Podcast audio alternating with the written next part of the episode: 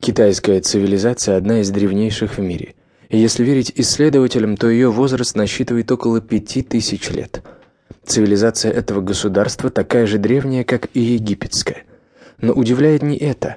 Царство фараонов исчезло, оставив после себя лишь исполинские памятники, напоминавшие о величии Египта много веков назад. В Китае же сохранились не только величественные памятники, но и древние китайские законы и мудрость предков – может быть, поэтому завоевателям китайских земель так и не удалось сломить этот народ и установить там свой порядок. Китайцы уже в древние времена высоко ценили ученость, поэтому-то их литература по философии, филологии, искусству, политике так богата, как ни в какой другой стране мира. Самым великим философом, лучшим выразителем китайской мудрости считается Конфуций – Недаром китайцы его называют самым совершенным человеком, который когда-либо существовал, воплощением мудрости, добродетели.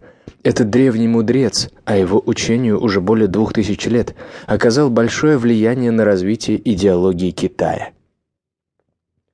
История не сохранила точной даты рождения Конфуция, но по одним источникам он появился на свет в 550 году до Рождества Христова, по другим версиям в 551 году где-то зимой – его родословная берет свое начало из царского рода.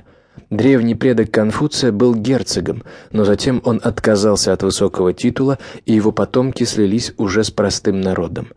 Потеряв высокий титул, род стал носить имя Кюнг, а Конфуций – это уже латинизированная форма слова «кюнг-фу-це» – это учитель или философ Кюнг. Отца Конфуция звали Шу Лянг Хей. Он был офицером и комендантом городка Цов. Имел шесть дочерей и больного сына от первых жен.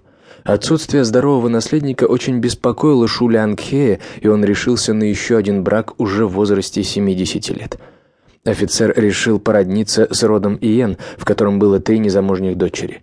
Младшая из дочерей Иян Джен Цзай покорилась воле отца и вышла замуж за Шу Лянг Хея – Молодая жена опасалась, что из-за возраста мужа не сможет родить наследника.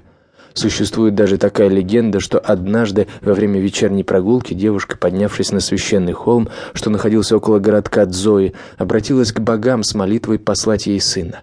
Боги услышали мольбу Янь Жэн Цэй, и она зачала ребенка.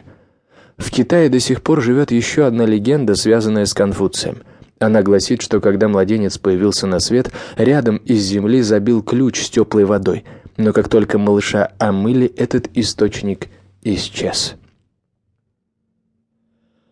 Боги послали Янь Джэньцзай долгожданного сына, но счастье молодой женщины длилось недолго.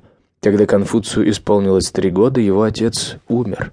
Старшие жены не взлюбили Янь Джэньцзай, молодой, вдове пришлось покинуть дом мужа. Янь вернулась на родину, но не к родителям, а решила жить самостоятельно.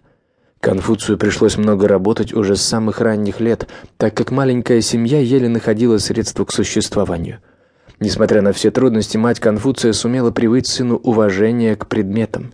Она часто рассказывала сыну о славных деяниях его отца. Все это казалось нереальным, но произвело большое впечатление на малыша и сказалось на характере великого китайского философа – Конфуций решил, что он тоже должен занять достойное место в роду Кюнг. Он занялся самообразованием, и это дало свои результаты. Конфуция назначили чиновником, отвечающим за выдачу и прием зерна в клане, а затем перевели в чиновники, отвечающие за скот.